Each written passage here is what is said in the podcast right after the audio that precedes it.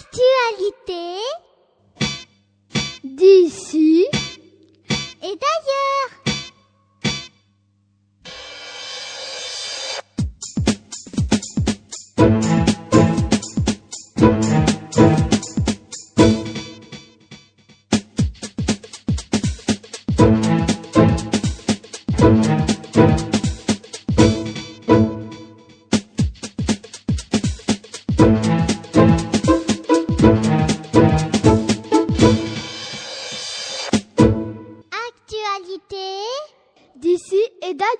Bonjour, je m'appelle Mélodie. Bonjour, je m'appelle Arthur. Bonjour, je m'appelle Dominique. Bonjour, je m'appelle Elisa. Bonjour, je m'appelle Angie. Nous sommes en CM2B dans l'école Maurice Thorez A. Notre maître s'appelle Sylvain Gondal. Aujourd'hui, nous sommes le jeudi 7 décembre 2006. Et vous êtes à l'écoute des actualités d'ici et d'ailleurs de la semaine.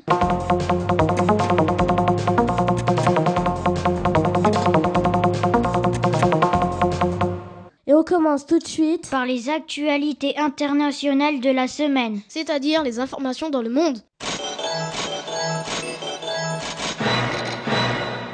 Un ancien agent secret russe, Alexandre Litvinenko, est mort empoisonné la semaine dernière dans un hôtel à Londres, avec du polonium 210, une substance radioactive très dangereuse. On soupçonne le gouvernement russe d'avoir organisé cet assassinat.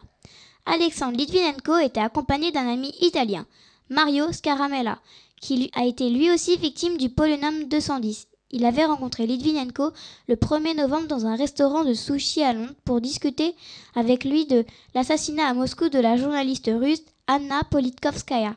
Cette semaine, les enquêteurs britanniques ont retrouvé des traces du polonium 210 dans plusieurs endroits comme des restaurants et des avions. Mais l'enquête n'est pas terminée. Le pape Benoît XVI n'était pas le bienvenu cette semaine en Turquie. 25 000 manifestants musulmans ont défilé dimanche à Istanbul pour protester contre la venue du chef d'église catholique à cause du discours de Benoît XVI dans lequel il faisait un rapprochement entre l'islam et la violence. Pour sa troisième journée en Turquie, le pape a visité 2 lieux symboliques à Istanbul. Il s'est rendu à la basilique de Sainte-Sophie et à la mosquée bleue où il s'est recueilli en direction des chrétiens et des musulmans. Le pape a aussi apporté son soutien à la candidature de la Turquie dans l'Union européenne.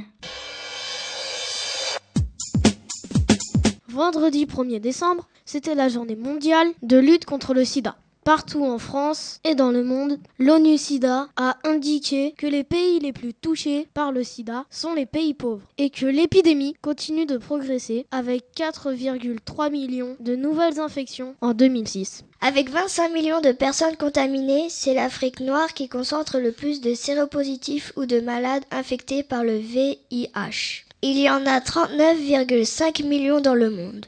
En France, 6 700 personnes ont découvert qu'elles étaient séropositives en 2005. Comme le préservatif est le seul moyen de se protéger contre le virus du sida, le ministre de la Santé a annoncé qu'il allait généraliser les préservatifs à 20 centimes d'euros dans les lycées. Et maintenant, nous allons passer aux actualités nationales, c'est-à-dire les informations en France. Politique. Le président de la République, Jacques Chirac, a fêté ses 74 ans, mercredi, à Riga, en Lettonie, avec un gâteau de 5 kilos décoré de roses rouges. On ne sait pas encore s'il sera à nouveau candidat à l'élection présidentielle, comme Nicolas Sarkozy, qui a annoncé sa candidature officiellement cette semaine. Sa rivale, Ségolène Royal, qui est la candidate du Parti socialiste, est pour l'instant en tête des sondages avec 61% des voix, contre 48% pour Nicolas Sarkozy. Rendez-vous en 2007 pour les élections. Samedi 25 novembre, environ 5000 personnes ont manifesté à Paris contre une loi pour lutter contre les violences faites aux femmes.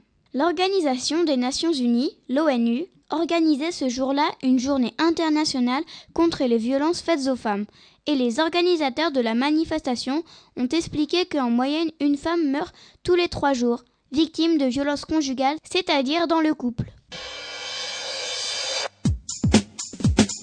Mardi, un homme a été arrêté et placé en garde à vue à Grenoble car il avait essayé de vendre pour 2 000 € sur Internet des mèches de cheveux de la momie Ramsès II, un pharaon égyptien qui a été momifié 1300 ans avant notre ère. Il prétend que c'est son père qui avait travaillé sur la momie il y a 30 ans qui avait récupéré ses cheveux. L'homme a été remis en liberté mercredi, mais il sera poursuivi pour recel car les mèches avaient été volées. Et maintenant, nous vous présentons les informations régionales de la semaine. C'est-à-dire les informations de la région Île-de-France. Jeudi 30 novembre, un petit garçon de 4 ans est mort dans un ascenseur à Champigny-sur-Marne. La manche de son blouson s'était coincée dans la porte de l'ascenseur et le garçon est mort étouffé. Son grand frère de 8 ans qui était avec lui a appelé les secours mais les pompiers sont arrivés trop tard. Une manifestation des chefs d'établissement a réuni dimanche à Paris près de 5000 proviseurs de lycées et principaux de collèges. Ils ont tous défilé pour dénoncer leurs conditions de travail et pour avoir des missions de travail plus claires. La dernière fois qu'on les avait vus dans la rue, c'était en 1994. Et maintenant, nous retrouvons les informations sportives de la semaine. Un supporter du Paris Saint-Germain a été tué par balle mercredi soir par un policier. Après un match contre l'équipe de Tel Aviv où le PSG avait perdu, environ 150 supporters du PSG avaient poursuivi dans la rue un supporter israélien en lançant des injures racistes et antisémites. Un policier, un civil, avait alors protégé le jeune homme et il avait été attaqué à son tour. Devant le nombre d'agresseurs, il avait sorti son arme et il avait tiré, tuant une personne et en blessant une autre. Le supporter tué faisait partie d'un groupe de supporters racistes du PSG, qui ont l'habitude d'être très violents lors des matchs de leur équipe. Mardi, le ministre de l'Intérieur, Nicolas Sarkozy, a annoncé que les associations de supporters violents ou racistes seraient dissoutes et le préfet de police de Paris a annoncé la fermeture de la tribune de Boulogne au Parc des Princes, où les supporters les plus dangereux ont l'habitude d'aller pour les matchs du PSG. Samedi, c'est carrément le match PSG-Toulouse du lendemain qui a été annulé pour des raisons de sécurité car il y avait trop de risques de violence. Vive le sport! Fabio Cannavaro, défenseur italien du Real Madrid, a été sacré lundi Ballon d'Or 2006. Pourtant, ce Ballon d'Or est contesté car Fabio Cannavaro a été vu en train de s'injecter un produit suspect dans les vestiaires un jour de finale de la Coupe de l'UEFA. Et il a défendu un homme impliqué dans les matchs truqués dans la Serie A italienne. Mais Fabio Cannavaro a gagné la Coupe du Monde et c'est ce qui comptait pour les membres du jury.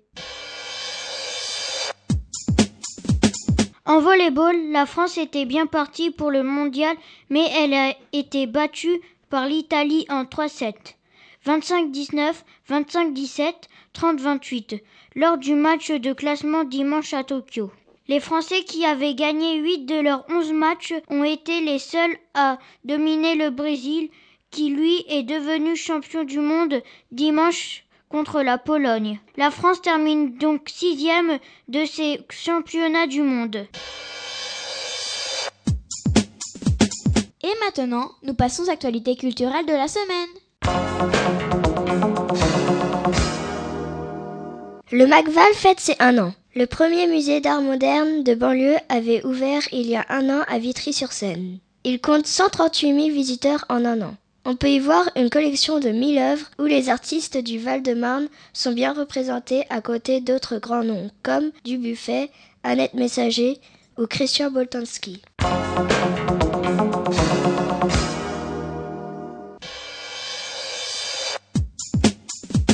Cinéma. Mercredi est sorti en salle le film Souris City, des réalisateurs David Bauer et Sam Fell. C'est l'histoire de 2 petites souris qui veulent récupérer un diamant et le rendre à son propriétaire. Le diamant a été volé dans un musée.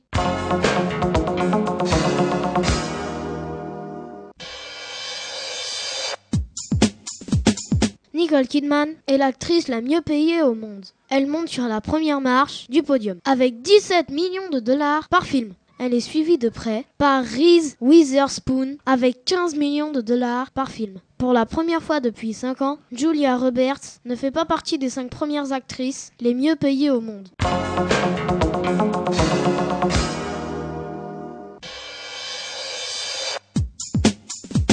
Et bien voilà, les actualités d'ici et d'ailleurs, c'est terminé pour cette semaine. Ne vous inquiétez pas, on se retrouve la semaine prochaine, à la même heure, pour de nouvelles informations. En attendant, on vous souhaite à tous une bonne semaine. À bientôt.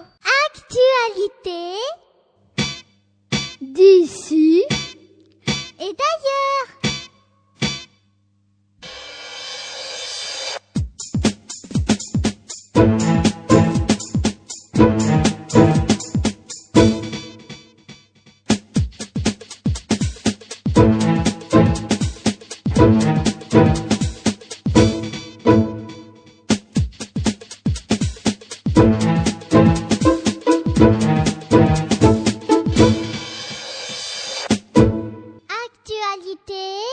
D'ici et d'ailleurs.